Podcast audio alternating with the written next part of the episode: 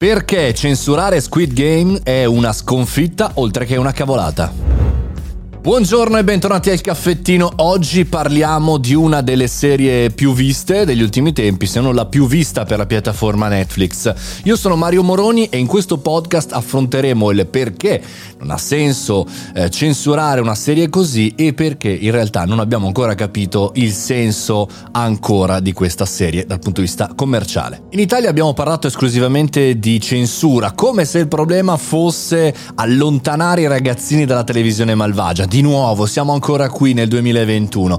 Bene, se parliamo di bambini, chiaramente non dovrebbero neanche esserci davanti a quell'affare, no? A 9-10 anni non dovrebbero guardare Netflix da soli, ci dovrebbero essere dei genitori.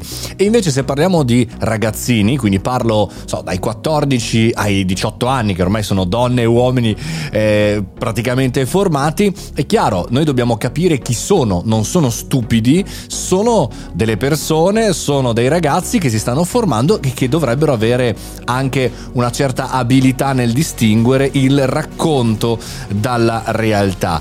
Ma Dobbiamo cominciare a pensare che 111 milioni di visualizzazioni dopo 28 giorni al debutto sulla piattaforma Netflix non sono una banalità e anche sul fatto che a ottobre 2021 hanno occupato il primo posto in 94 paesi della top 10 della serie popolari Netflix. Quindi un fenomeno anche importante. Tenete conto che la Corea del Sud ha fatto un posizionamento con questo Squid Game, cioè non ha tendenzialmente prodotto una serie e punto.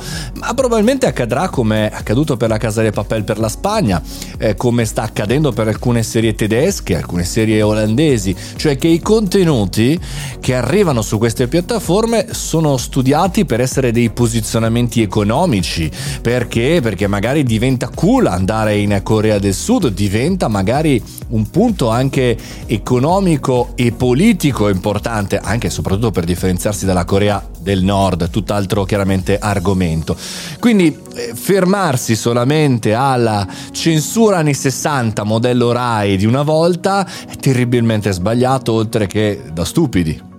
E quindi va bene Squid Game, lo facciamo vedere a tutti? No, chiaramente come tutte le serie o i film o i libri o qualsiasi cosa, videogiochi violenti devono in qualche maniera essere spiegati, raccontati e anche in qualche maniera fermati. Il genitore è anche quello che dice no, non è quello che dice sempre sì, chiaramente, no? E questo è il lavoro chiaramente che deve ritornare in mano alla nostra società e sempre di più questi casi accadranno. Quindi prepararsi nel non censurare perché poi la censura diventa cool a sua volta e si cercano poi questi contenuti comunque si trovano, ma raccontata. È, un, è un difficilissimo perché vuol dire cominciare ad ascoltare anche i giovani e ascoltare anche i bambini, che è un compito che da quando c'è il digitale non siamo più abituati a fare.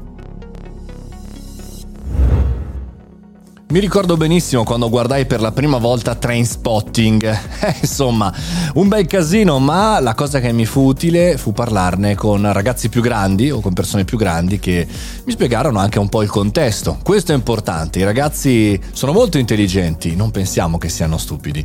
Noi ci sentiamo domani, sempre positivi, e fatemi sapere cosa ne pensate sul canale Telegram. Mario Moroni, ci vediamo domani.